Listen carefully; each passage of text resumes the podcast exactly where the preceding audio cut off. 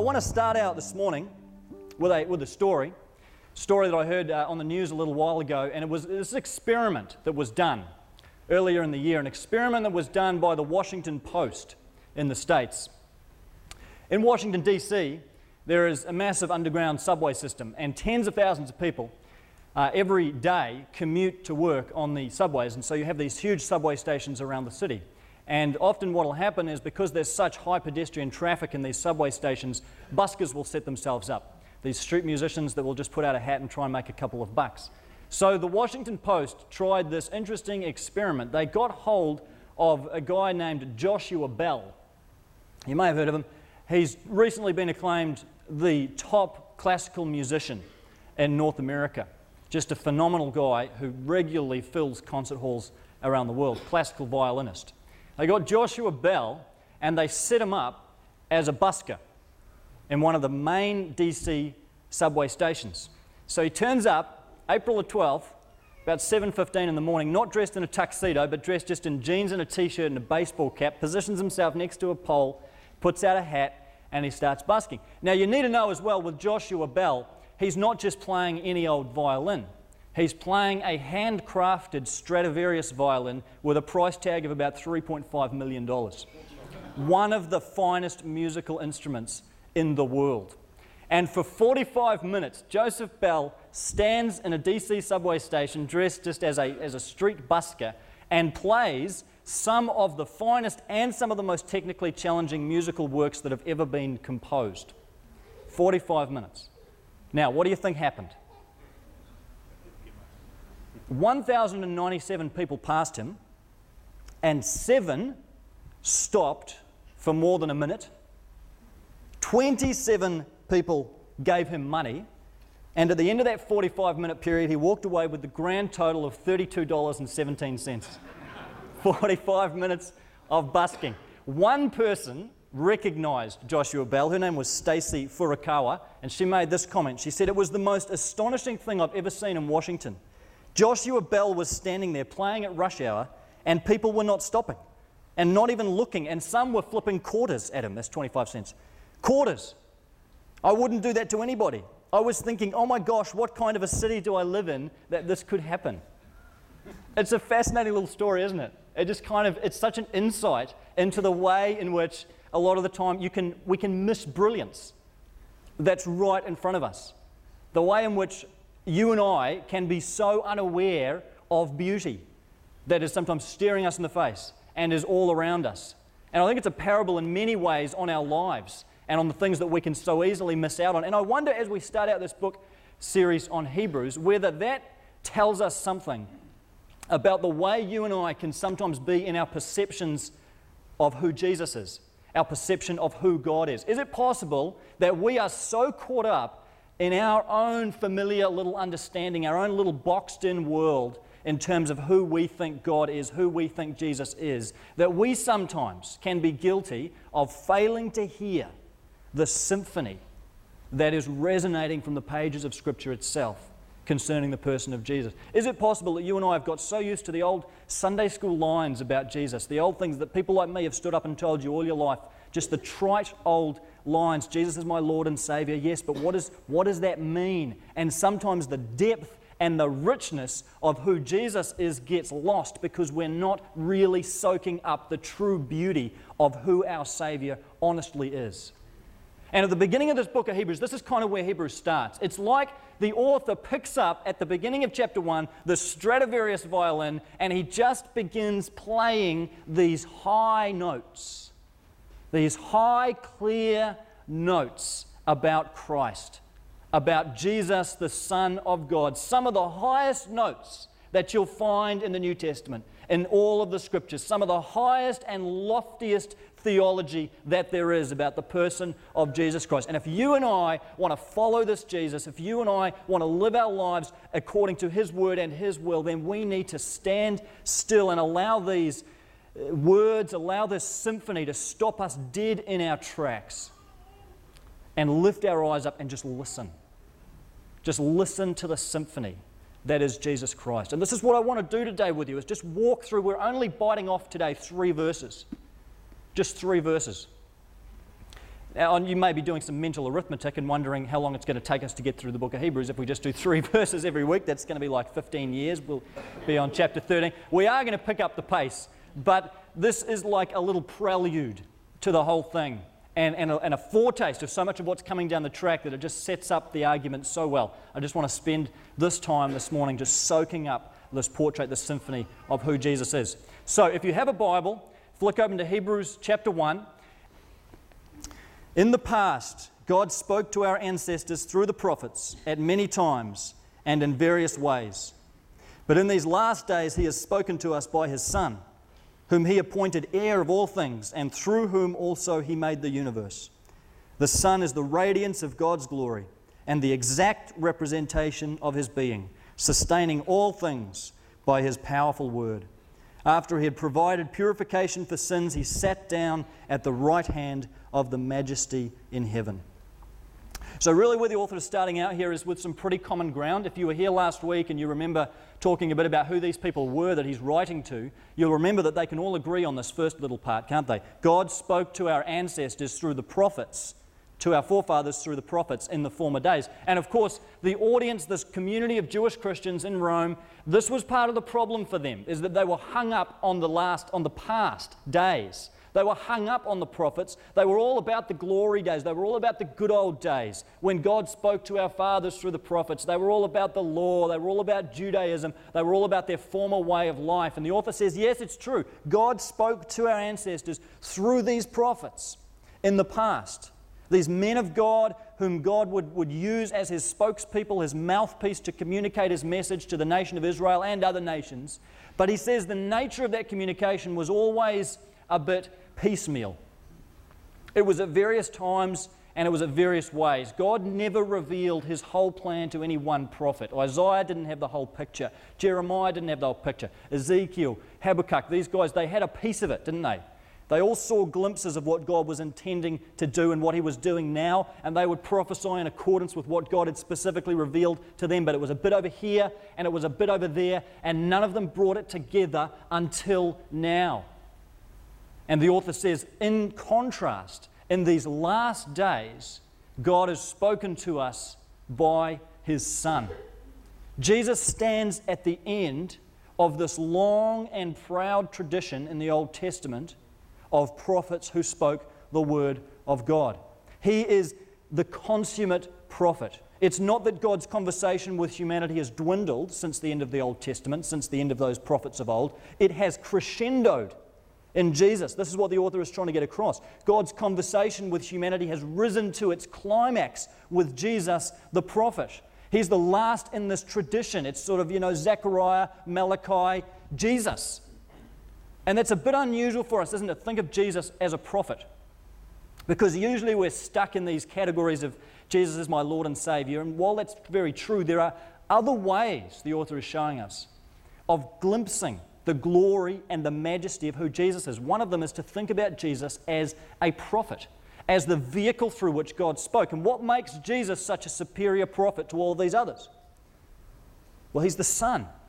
He's the Son of God. And so his very proximity to God is so intimate. He enjoys such intimate fellowship with the Father that, of course, he's going to be the perfect vehicle for God to communicate his message to humanity. To humanity. He's going to be the perfect conduit for God's word to come from heaven to earth because it's not coming through a broken, fallen human messenger anymore. It's coming through the very Son of God. So Jesus is the medium of God's communication to us. And the question then becomes if Jesus really is this great prophet, the greatest of all the prophets, what is it that God said through him? If Jesus is a mouthpiece to us, what's God trying to say? What's the message? I think this comes through in the next couple of phrases in verse 2 But in these last days he has spoken to us by his Son, whom he appointed heir of all things, and through whom also he made the universe. Now think about this. If Jesus is the heir of all things, what's an heir? Someone who's going to get an inheritance, right? Someone who's eventually going to be given something. He, eventually, something's going to come into his possession. And what is it that Jesus is heir of? Two words all things.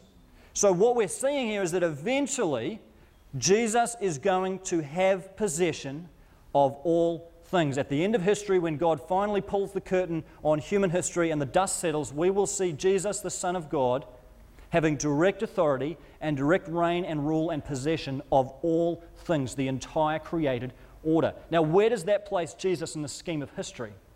Right at the end. Jesus occupies this climactic point of the end of history where one day all things will be brought in subjection to the Son of God. Everything will be summed up under his feet. And then look at this next phrase through whom also he made the universe. Here's a really hard question When was the universe made? At the beginning. So, where does this place Jesus? At the beginning of time. You see what's happening here? Do you see the picture that's being created? The author is essentially telling us in these two phrases Jesus is the end of history and he is also the beginning. So, where you have these old prophets in the Old Testament who each had a part of God's picture for humanity and for history and could see part of what he was doing and glimpses of his plan, now Jesus has come as the, as the prophet par excellence and he has revealed to us the entire thing that he has God has placed him as the Alpha and the Omega, and God's entire plan for all of human history is now out on the table. God's laid his cards down for all of us to see. He's not keeping secrets anymore. Most importantly, he's revealed to us the last chapter that all things are one day going to be brought under the subjection of Jesus, the Son of God. That's where it's all heading. And so, what Jesus the prophet is telling us is that suddenly history has a goal, it has a destination. That might seem like, like just the obvious sort of a statement to make for us. But think of the way this cuts right across the Greek view of time where things are just cyclical, just going round and round on a meaningless treadmill. This is the kind of wor- the world in which these uh, readers would have lived. That everything that has been will be again, and everything that is will one day be, and then it just goes round and round, and we're stuck in the cycle of meaninglessness. History's not actually going anywhere. And with Jesus the prophet, God has cut through all of that, and He has said, No, now history has a destination. It is moving sequentially toward an inevitable goal that cannot be stopped, an irreversible series of events that will culminate one day with the summing up of all things, everything being handed over directly to the reign and rule of Jesus Christ. See, friends, that's not just a big picture, abstract kind of theory. This has power in our lives today. Can you see how this might make sense of events in the present? Can you see how this might make sense of when we are suffering? When we are going through difficulty and hardship, and when we see it around us, as we did this week with the Virginia Tech shooting, when you see death, when you see suffering, how do we interpret that as Christians? How do we give a coherent explanation for that? In view of Hebrews 1, what we're learning is that those things are essentially the cries of resistance by a sinful and fallen world to its inevitable destiny of being brought under the authority of Jesus Christ. This is an example of something that has not yet been made subject to Christ because we live between the ages, between the time that Christ has been appointed heir of all things and the time when he directly assumes that rule and reign at the end of history when God finally draws everything to a close. And you remember what Paul said in 1 Corinthians 15 the final enemy that is to be made subject to the Son of God at the end of time is what? Death. He describes death as the final enemy. So even though death in the present still has some power, even though it still has some freedom to roam and it plagues and haunts every one of us, we know that its days are numbered. We know that this is not simply a chaotic uh, history that has no meaning and no end, we know that eventually everything will be brought under the control of Jesus Christ. And when we don't see that in the present, we know that it is only the fleeting resistance of a world that is heading in that direction, and God will bring that to pass, and we have that absolute certainty. So when we suffer, when we face hardships and trials of many kinds, what we need to be able to do is return to the words of Jesus the prophet, the word that God spoke through Jesus. It's not necessarily about having an audible word from God today in our lives and discerning His voice right at this moment. It's about leaning back on the word God has already spoken through Jesus. That history now has meaning, and within that, your life has meaning and my life has meaning because we can see where it's all heading. God said, This is my program, this is my agenda. I'm moving all things toward the summing up in Jesus Christ. And our responsibility now is not to ask God, What are you saying? God, what are you thinking? God, what are you doing? But to get on board with what He's already told us He is doing until the end of time and bring our lives under subjection to the Son just as all things one day will be. Does that make sense? So Jesus is the prophet. And there's more than that, because look in verse 3. The Son is the radiance of God's glory and the exact representation of his being, sustaining all things by his powerful word. I want to just pick up on this phrase here the exact representation of his being. The, the phrase in English, exact representation, is a translation of a Greek word, the Greek word character, which sounds identical to our English word character, and yet it means something slightly differently. In the ancient world, this word character was used for the engraving on a coin, on a Roman coin. I think we've got a picture of one of those up on screen a coin that would circulate with the picture of Caesar on it and some words along the lines of Caesar is king, Caesar is lord, something like this. And the emperor would commission his royal portrait to be engraved on a stamp by the royal engraver, who would then, through this process of, of hot and soft metal, stamp this engraving onto a coin. And the resulting impression would be the character. It's what was called the character the exact impression. So the coin would give the exact impression of the emperor, of the royal figure. So, can you see what the author might be telling us by setting Jesus up as the exact representation, the character of God? In this wonderfully subversive way, what we're being told here is that Jesus is now the rightful king, not Caesar, not any other human dignitary. Jesus has this power, and Jesus outranks any other head of state that you can imagine. You think of how this would have gone down in the first century in the midst of persecution. Just the guts you'd have had to have to make this. And the, the use of the word character, it may not seem as obvious to us, but the use of this word in, in that royal context of coinage would have been an unmistakable metaphor to these guys. If you're calling Jesus the character, you're basically calling him king. Because you're saying that now it's his portrait, essentially, like his portrait on the coin, and not Caesar. Jesus has the claim to kingship. But yet, God hasn't revealed himself to us through a coin, the author says. He's revealed himself to us through what? His Son. There's a wonderful quote that I came across in Tom Wright's commentary. It is as though the exact imprint of the Father's very nature and glory has been reproduced in the soft metal of the Son's human nature. That's reason enough to go and buy that commentary right there this exact representation of the Father. Jesus reveals to us precisely what God is like. To see the Son is to see the Father. He is the perfect resemblance, the exact impression of God Himself. And because He is the perfect impression of the King of Kings, Jesus Himself takes that rightful claim to kingship. He is the one who is upholding all things by His powerful word. And so the question becomes what type of king is he? What type of king is this? He doesn't seem to be like Caesar, who remains aloof and indifferent from his people, who rules with an iron fist from on high. This king has condescended himself to come down with us. This king has taken on human flesh, and more than that, a human nature he has entered into the full experience of being human. This is the great paradox, friends, of Jesus' kingship that he outranks any human dignitary, he outranks any human diplomat, any head of state that you can call to mind. Jesus is infinitely superior to that king, and yet he dwells with us in a proximity and in an intimacy that we will never experience with anyone else. He calls us friend, and He comes down to be with us and inhabit our very bodies by His Spirit. Jesus is the greatest King, and yet He is the King of our own lives, the King of our own heart. And He gives meaning and purpose to us. And through this, God is saying to us, it's not just that I've set history up to culminate all things in Jesus Christ one day. I'm going to walk with you along the way. I'm the type of King that has come to earth. I am Emmanuel, God with us. And in Jesus Christ, we have the very presence of God with us in our heart, helping us move toward the destiny that God has appointed for us.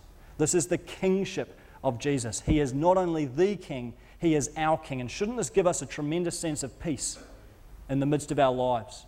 As we wonder where history is heading and we wonder where it's all going to be worked out, that sense that the God who breathed life into darkness, the God who flung stars into space and separated light from dark, would be with us and commune with us and dwell with us, even in our struggles, even when it's really hard and we just can't see the way. And maybe some of you are right in this position this morning. of just feeling like you're in this blackness, this fog that you just can't see your way out of? Can you see how understanding Jesus as your king and as your prophet can begin to breathe meaning into those sorts of dark situations? Begin to give you that peace that he truly is in control. He's in control. He's got his hand on it. He's got his hand on our lives. He's got his hand on our church. He's upholding and sustaining all things right now by his powerful word. There's a tremendous freedom in that, isn't there? You sort of feel the weight lifting off your shoulders. God's in control. Jesus the King has got it all in his hands, and even when it seems exactly the opposite, we know that he's working all things out according to his glorious purpose, and we can just rest in that. And we can find freedom and grace within that. It's a liberating truth to know Jesus is our King. And there's a final truth in here Jesus is not only prophet, and he's not only king, he's one other thing. See if you can pick it here at the end of verse 3. After he'd provided purification for sins, he sat down at the right hand of the majesty in heaven. My, my hope is that by the time we finish this series in Hebrews, whenever you see a phrase like this, something that talks about providing purification for sins or atoning for sins, you will think of one word. Anyone want to guess it? Not Saviour. No. Starts with P. Priest. There is one person in the Old Testament that can make purification for sins. There is one person who can atone for sins, and it is the priest. And as soon as you see any language like this, automatically our minds must think, not like a Catholic priest, as they exist today, but in the context of the Old Testament and the sacrificial system. The priest alone can make purification for sins, and atoning for sins is the primary role of the priest. That is more that they have a few roles, but more than anything else, that's what they exist to do. So, immediately for a Jew to read this, they're going to associate Jesus as a priest.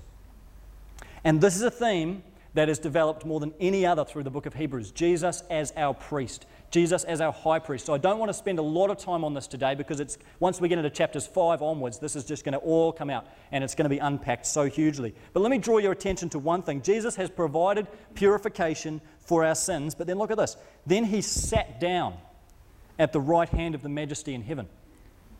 Don't gloss over that too fast. There's a huge amount of significance in this. What is the significance of Jesus having sat down at the right hand of the majesty in heaven? Flick over for just a second to Hebrews chapter 10. There's a verse here that starts to bring some clarity.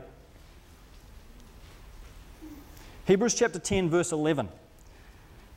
Day after day, every priest stands and performs his religious duties. Again and again, he offers the same sacrifices which can never take away sins. You see that key word in there? Day after day, each priest stands the Levitical priests, when they worked in the temple, if they were in uniform, so to speak, and, and actually clocked in as a priest, they're standing.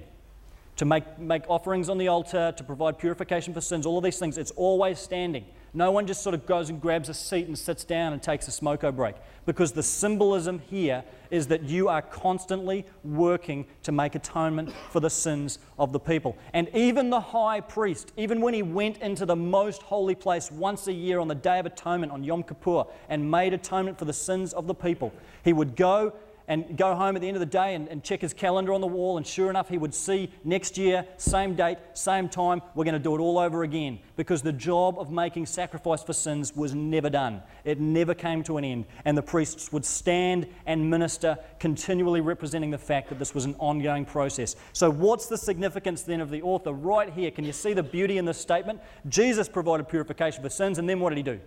He sat down. Isn't that great? He sat down. What does that tell us, friends, about the way in which our sin has been dealt with? It's finished, it's over. Closure. Jesus made a point of sitting down after he had offered this sin sacrifice to God eh, before his very throne. He then sat down at God's right hand, giving us the unmistakable message that your sin and my sin and all of the wrongdoings in our life is absolutely, fully, finally, and completely gone and done away with. Isn't that a great message? Isn't that something that we need to hold on to in those times when you feel like God could never forgive me for this? You know, and, and look, I feel like this. My personality is I'm a melancholic personality, so often when I'm down, I find it hard to get up again, you know? And it's just hard getting out of that rut where you sometimes just struggle to feel God's forgiveness when you really mess up and it's like, oh, just God's just got to be so angry. He's just got to be so gutted with me. There is a sense, friends, in which we need to be drawn back to this verse time and time again and remind ourselves that Jesus is still sitting down. He's sitting down. Just when you think he's gotten up, maybe he's gotten up. You know, maybe my sin's too big. Maybe he's had to stand up because this one just has to, you know, this is just going to take a bit more work. Or this one he's like, nah, too big for me. No, he's still sitting down. And it, it's almost a discipline that is worth getting into. I think it's such a powerful image, this one of Jesus sitting down, that when we feel like, I just cannot believe that God has honestly forgiven me, just remember, Jesus is sitting down. It's done. And if there was any doubt about it, he'd be on his feet, but he's not. He's sitting down. Your sin and my sin is dealt with, friends. We are absolutely and completely free. I don't know how to use any more adjectives to describe it to you. This is just the finality of Christ's work on the cross. And we need to constantly refresh ourselves because I think it's not just a case of getting this in our minds, it's something that has to invade our hearts, doesn't it? It's one thing to know it, it's another thing to live it. We need to soak ourselves in these scriptures that remind us of what Christ has done for us and then live out of the freedom of that to be able to come to God and say, Father, I'm completely unworthy. There is no way that I deserve to have this relationship with you. I don't even deserve to be living right now in view of the person that I've been. And yet you, through Jesus Christ, have completely cleansed me. You have completely forgiven me. Not just one time a year, but once for all. The sacrifice of Christ is enough. We're going to unpack this even more as we go through the book of Hebrews. But at this early stage, just let this truth soak in as the author sets up something that he's going to develop much more fully later on. Are you beginning to hear the symphony that's coming out? The symphony of Jesus. That this figure, who was a man in time and space and yet also the Son of God, has brought together the three great Old Testament offices of prophet, king, and priest in one person, one Saviour. They're no longer separate people from separate tribes performing separate functions. They are one person and one Saviour. And it's imperative for us to hold on to the reality that Jesus is not only a prophet and a king and a priest, he is our prophet, king, and priest. That we talk every day with the one who has spoken meaning into history and have an intimate relationship with the greatest prophet who has ever walked and spoken on behalf of God. That we commune and dine every day with a king that outranks any human dignitary who will ever live, any head of state. And yet we get to sit around his table of fellowship and dwell with him and walk with him and relate to him as his children. And we have the assurance that the greatest high priest has interceded on behalf of us personally, come down, atoned for our sins, and presented that to the Father on our behalf, and now mediates our relationship with God in heaven. That we no longer need a human mediator or intercessor, and we certainly have no, no more need of atonement and sacrifices to be made because we have one who hears our confession, who pardons our sin, and who has atoned for us fully. This is something in which we need to find freedom, friends, and allow to motivate us to, to out of a, an incredible gratitude for what God has done, live in the fullness and the richness of our Saviour, Jesus Christ. Would you pray with me?